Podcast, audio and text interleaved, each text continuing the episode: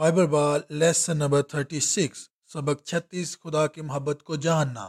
مقصد، ہیلو اور اچھا دن، یہ بائبل بال ہے۔ سبق، یہ وہ جگہ ہے جہاں ہم آج ہیں۔ خدا پوشیدہ ہے، وہ ہمیں دور لگتا ہے جب تک کہ ہماری دعاؤں کا جواب نہ ملے۔ بہرحال، مومنین اس بات پر یقین رکھ سکتے ہیں کہ خدا کے ساتھ رابطہ حقیقی ہے، نہ نہ کہ صرف خواہش مندانہ سوچ۔ مندرجہ ذیل نمونے کی عبارتیں بتاتی ہیں کہ عقل لوگ کیوں سوچ سکتے ہیں۔ محسوس کریں اور یقین کریں کہ خدا کے ساتھ ان کی بات چیت ایک گفتگو کا حصہ ہے۔ خدا کے ساتھ اس تعلق میں ان کا ایمان خدا کے وعدوں پر مبنی ہے، جیسا کہ اگلے نمونی نمونہ خصوص سے واضح ہوتا ہے۔ پہلا یوہنا اس کے پانچ باپ کی گیارہ سے تیرہ آیت میں لکھا ہے اور وہ گواہی یہ ہے کہ خدا نے ہمیں ہمیشہ کی زندگی بخشی اور یہ زندگی اس کے بیٹے میں ہے، جس کے پاس بیٹا ہے اس کے پاس زندگی ہے، اور جس کے پاس خدا کا بیٹا نہیں اس کے پاس زندگی بھی نہیں۔ میں نے تم کو جو خدا کے بیٹے کے نام پر ایمان لائے ہو یہ باتیں اس لیے لکھی کہ تمہیں معلوم ہو کہ ہمیشہ کی زندگی رکھتے ہو۔ تبصرہ بائبل بہت سی جگہوں پر زور دیتی ہے کہ گناہ کی معافی کے لیے یسو مسیح پر ایمان خدا کے ساتھ ایک مثبت رشتہ شروع کرتا ہے جو کبھی ختم نہیں ہوگا۔ اس متن کا دعویٰ ہے کہ یہ خدا کی گواہی دوسرے لفظوں میں ہمیں خدا کے وعدوں کو ماننا چاہیے یا ہم جھوٹا کہہ سکتے ہیں۔ جھوٹا کہہ رہے ہیں۔ یوہنا ایک باپ کی بارہ آیت، لیکن جتنوں نے اسے قبول کیا، اس نے انہیں خدا کے فرزند بننے کا حق بخشا، لیکن انہیں جو اس کے نام پر ایمان لاتے ہیں۔ یوحنا پانچ باب چوبیس آیت یسو بول رہا ہے، میں تم سے سچ کہتا ہوں کہ جو میرا کلام سنتا اور میرے بیچنے والے کا یقین کرتا ہے، ہمیشہ کی زندگی اس کی ہے۔ اور اس پر سزا کا حکم نہیں ہوتا، بلکہ وہ موت سے نکل کر زندگی میں داخل ہو گیا ہے۔ یوحنا چھ باب سینتالیس آیت میں یسو بول رہا ہے، میں تم سے سچ کہتا ہوں کہ جو ایمان لاتا ہے، ہمیشہ کی زندگی اس کی ہے۔ بحث ایمان اس وقت آتا ہے جب ایک شخص یسو میں ہے۔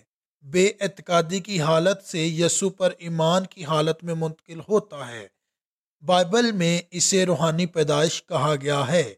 کچھ لوگ اسے لین دین کہتے ہیں، لیکن بائبل بارڈ اس کو خدا کے ساتھ ایک تجارتی واقعہ کے طور پر بیان نہیں کر سکتا کہ تم مجھے ایمان دو اور میں تمہیں ہمیشہ کی زندگی دوں گا۔ نہیں یہ ایک روحانی پیدائش ہے۔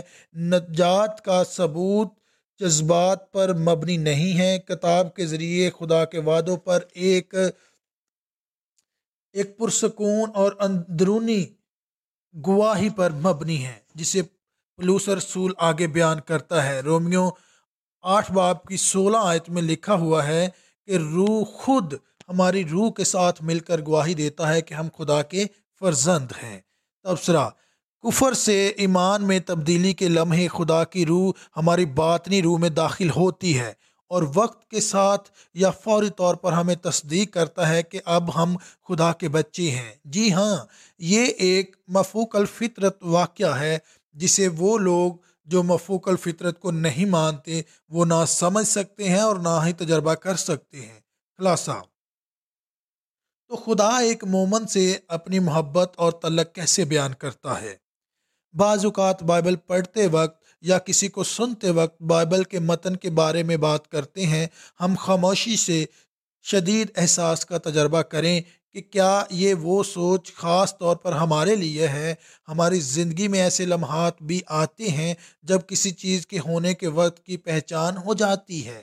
یسو نے ایک بار ایک بیان دیا جس سے اس کے شاگرد مایوس ہو گئے۔ اس نے کہا، مرکز دس باب کی تیئیس سے لے کر ستائیس آیت میں لکھا ہے، پھر اس، پھر یسو نے چاروں طرف نظر کر کے اپنے شاگردوں سے کہا، دولت مندوں کا خدا کی بادشاہی میں داخل ہونا کیسا مشکل ہے؟ شاگرد اس کی باتوں سے حیران ہوئے۔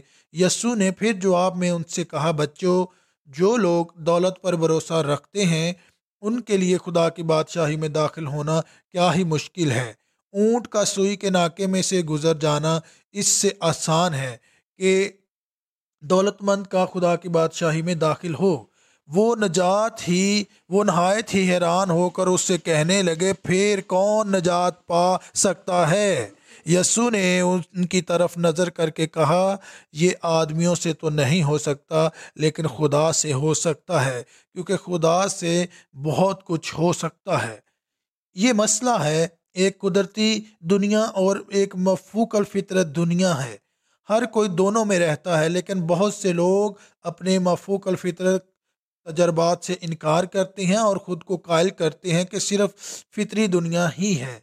مفوق الفطرت دنیا اس ان لوگوں کے لیے ایک آفت ہے جو ایسا کرتے ہیں جیسا کہ متن میں کہا گیا ہے، عبرانیوں گیارہ باپ کے چھ آیت میں، اور بغیر ایمان اور بغیر ایمان کے اس کو پسند آنا ناممکن ہے۔ اس لیے کہ خدا کے پاس آنے والے کو ایمان لانا چاہیے کہ وہ موجود ہے اور اپنے طالبوں کا طالبوں کو بدلا دیتا ہے۔ بائبل کا یہ دعویٰ ہے کہ نہ صرف خدا کے وجود کے لیے بہت زیادہ ثبوت موجود ہیں، بلکہ اس بات کی یہی یقین دہانی کے لیے کہ وہ ہر انسان کے ساتھ رشتہ چاہتا ہے۔ جیسا کہ پترس اپنے دوسرے خط تیسرے باپ کی نو آیت میں بیان کرتا ہے، خداوند اپنے وعدہ میں دیر نہیں کرتا، جیسی دیر بعض لوگ سمجھتے ہیں۔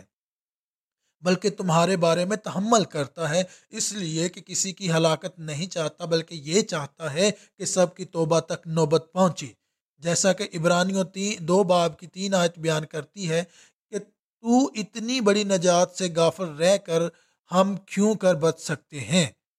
جس کا بیان پہلے خداوند کے وسیلہ سے ہوا اور سننے والوں سے ہمیں یہ ثبوت کو پہنچا۔ نئے اہدرامے میں خدا نے وعدے کیے ہیں کہ جن کو پورا کرنے کی اس نے ضمانت دی ہے۔ ایک بار اس کا نیا وعدہ یسو مسیح پر ایمان کی بنیاد پر روحانی زندگی کی تصدیق انسانی زندگی میں ہوتی ہے۔ وہ شخص خدا سے جڑا ہوتا ہے۔ خدا سے تعلق کا مطلب ہے کہ وہ ہماری دعائیں سنتا ہے، چاہے وہ فوری طور پر جواب نہ دے یا جو مؤثر نہیں۔ ہاں یا انتظار کرو۔ ہم شکر اور صبر کے ساتھ اس کا جواب دیتے ہیں۔ یہ عمل میں ہمارا ایمان ہے۔ نتیجہ، یہ بائبل بارڈ کے کام کرنے کا طریقہ ہے۔ مختصر تلاوت قریب سے توجہ مرکوز، کوئی خلف شار نہیں ہے۔ Bible bard U S at Gmail dot com پر کوئی سوال یا تبصرہ بھیجیں، اس کا جائزہ لیا جائے گا۔